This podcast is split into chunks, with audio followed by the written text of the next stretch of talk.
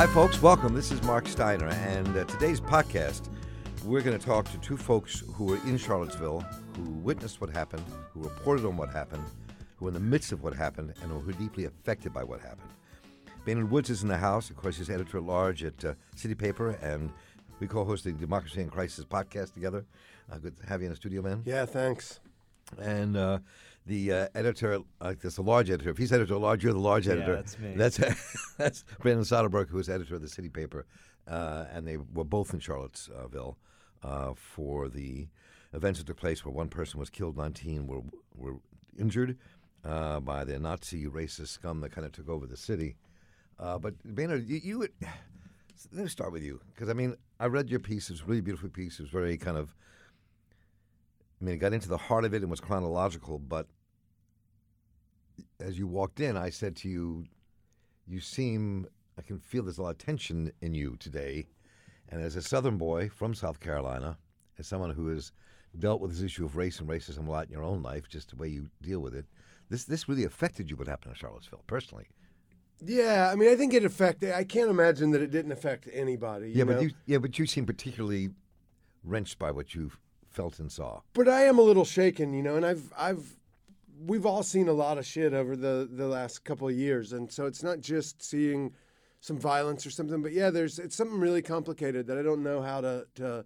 Um, I mean, on the one hand, just like we were standing there when uh, right across the street when Fields slammed the car into a bunch of people, we thought a bomb blew up and started running another direction. It sounded like a, a bomb. Really. Um, and that could have like as we it took a long time because we were kind of in shock but as we were leaving we kind of realized like oh well one of us could be standing in the hospital like seeing if the other one's ever going to wake up again and so like just like thinking of of Heather Heyer and like any time of It was the young woman who was killed. yeah, I mean, it, that's just dating, and and but but like walking up here, it's just disgusting to be walking around in white skin after after seeing that many Nazis and stuff. Like I'm I'm just completely disgusted when I see myself, um, when I see other white people I don't know what side they're on when they when it comes to this, and there's just this really like wrenching to to leave the house almost is is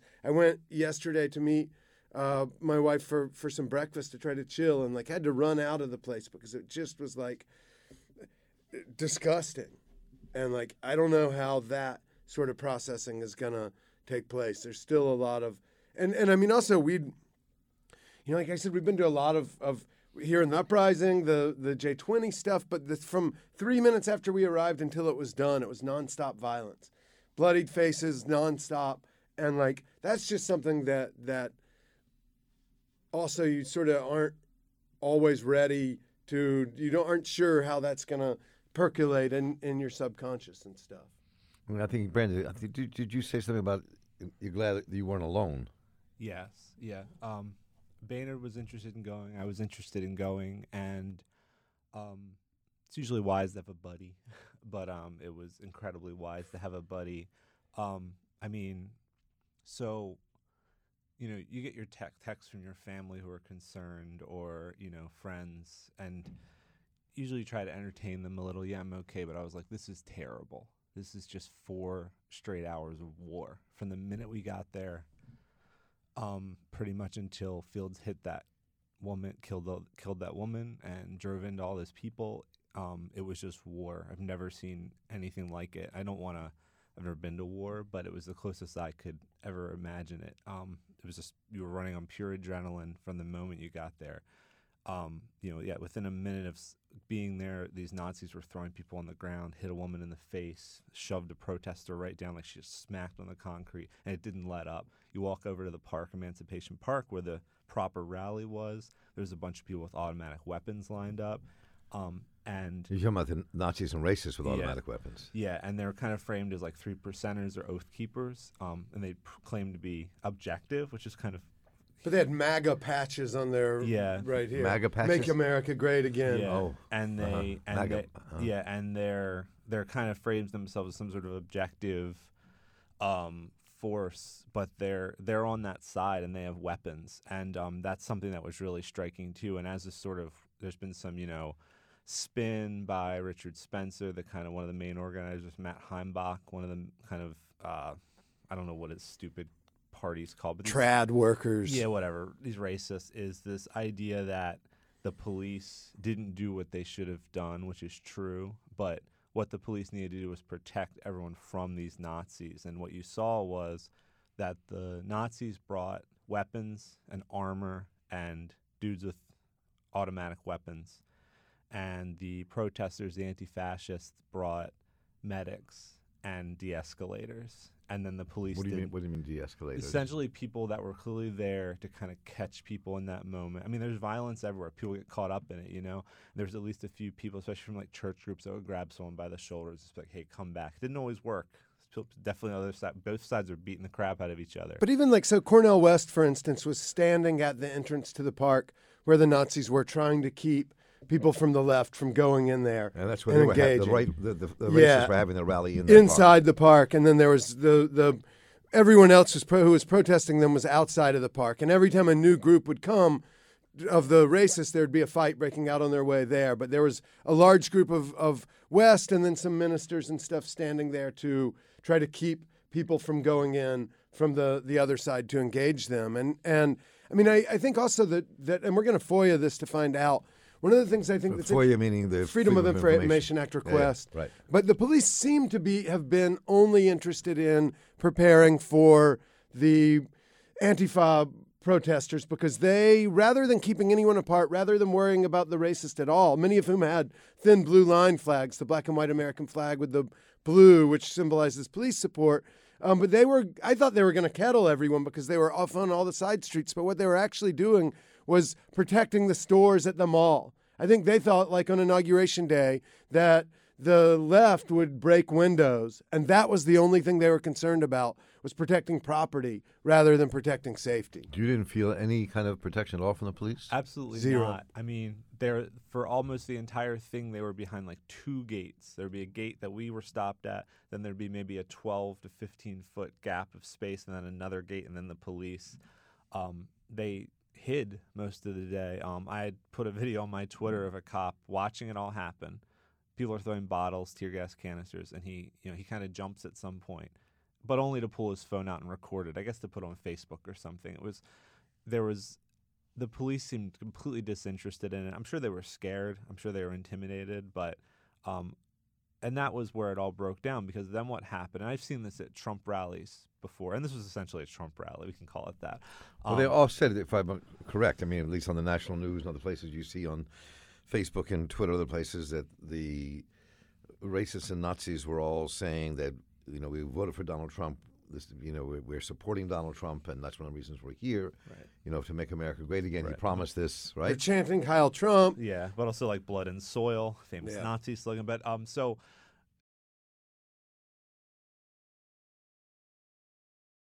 um, there was this moment where they called the uh, whole gathering, declared it an illegal assembly.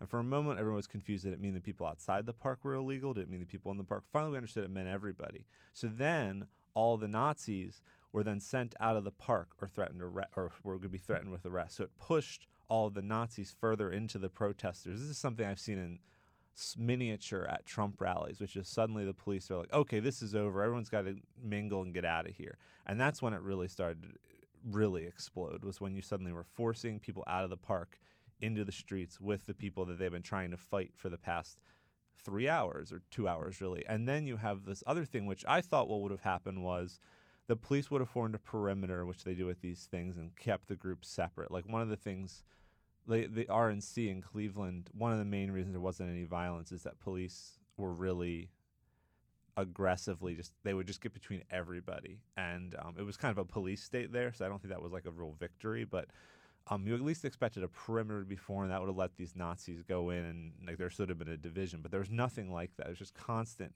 bumping into each other. And of course the nazis come down the street and they would take the most like oblique way into the park so they could like snake through as many protesters as possible and m- m- get as many punches in it was it So was the crazy. very first thing we saw was we had walked up. We weren't even close to the park yet, and there's a group of people wearing the Vanguard. I mean, carrying Vanguard America shields, which is the same shield that Fields, the driver of the, the terrorist driver of the car, was photographed holding earlier in the day. So it's this group.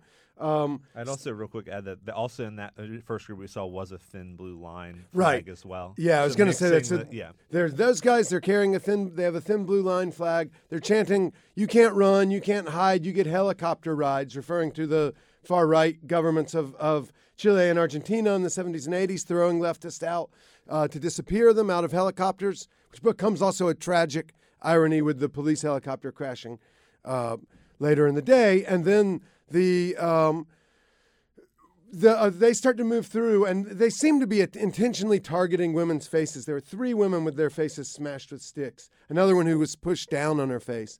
And um, the police come up immediately after they run off. And someone on the left also was grabbed a stick from them and started hitting someone over the head. So the left, you know, we talked about on Democracy in Crisis last week. If they would fight, they were able to fight back uh, adequately, and and but the police came up immediately after the, and it happened again and again. They'd let the Nazis get away, and then they'd come up and start to stand a perimeter there. Um, and but no medics, no medical help. If it weren't for the street medics out providing care for people until the actual, until people actually died, that was the first time we saw any official medics. And even then, it was the street medics that did the initial care and that cleared the roads and that like made this stuff happen. I mean, those people were real heroes. and that's also day. that's like anarchy in action but like we have this insane idea of anarchism because of you know the paranoia of the country but that's essentially like anarchy in action which is street medics taking something upon themselves and doing like community derived, derived policing and fixing things so I mean, the, the, the title of the piece you wrote was for the city paper, and I guess it's also going around the country, yeah, yeah, right? Right? To other alt weeklies. yeah. We had a kind of a different name as alt. This alt thing is getting on my nerves, but Fuck that. We own it. Fuck those Nazis, man.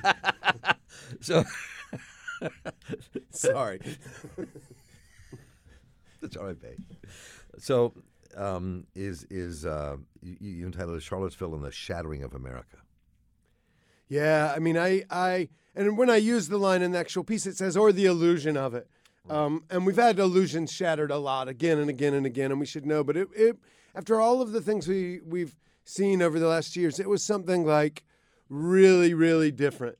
Um, and it, it felt I don't know what it is, but it shattered something in me.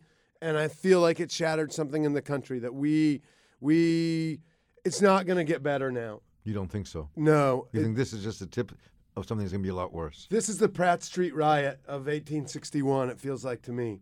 Why? Why does it feel like that? Even now, if you look on Twitter, the right, the people that we call the alt right and the alt right are, are making excuses, are defending, are saying that the, it's an Antifa plant, that it's a. Anti-fascist? Is that what yeah, fa that, it- that it's Right. an uh, false flag. They're making every way possible to apologize and not address that this attack happened.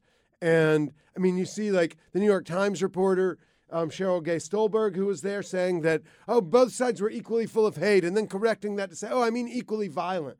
In the face of a terrorist attack, we we the mainstream news media is doing this thing of trying to be like trying so hard to be balanced that they're not looking squarely at what's happening. It's time to quit buying pizzas for those motherfuckers and send it to independent media.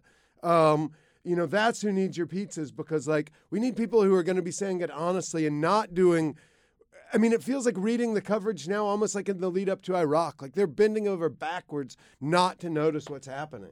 And, and so let me ask you both for a second here. I mean, I, I mean, without interjecting my thoughts at all, what what what do you think is happening? What do you think? Ha- what do you think? What Charlotte was? I mean, what, what Charlottesville was? I mean, what what what happened?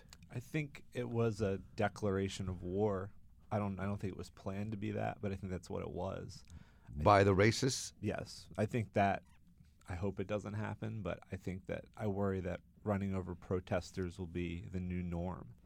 Um, I really try not to be a scaremonger, but I was horrified. I can't like and you know there you know we've been seeing this since Ferguson at least this idea that you should be able to run over protesters. We saw it in Baltimore. People would be like, I should just be able to you know run them over there. And we have politicians pushing laws, and then Right. it all kind of went from the abstract to being very real and then immediately you have the people in power including you know the times or whatever people in power within media have more power than we do at least um, you know abstracting it again. There was a moment where it was very real and someone died, and then it's becoming abstracted again. It's becoming another thing of like, well, you know, like I, I don't know unless we miss the part where some anti-fascist drove a car into a bunch of people. I can't imagine saying they were both equally violent. It's crazy. And, and I mean, it's. I think it may be like Joan Didion said in, in her famous essay "Slouching Towards Bethlehem," quoting the Yeats poem, "The sinner will not hold."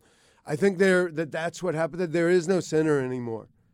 That hmm. it's not possible to be a centrist in America anymore, and that the sinner is is shattered, and you're either covering up. If, if you're trying to act like it, it's that way, you're covering up what's happening, and you're refusing to look at, at reality. The sinner has not held.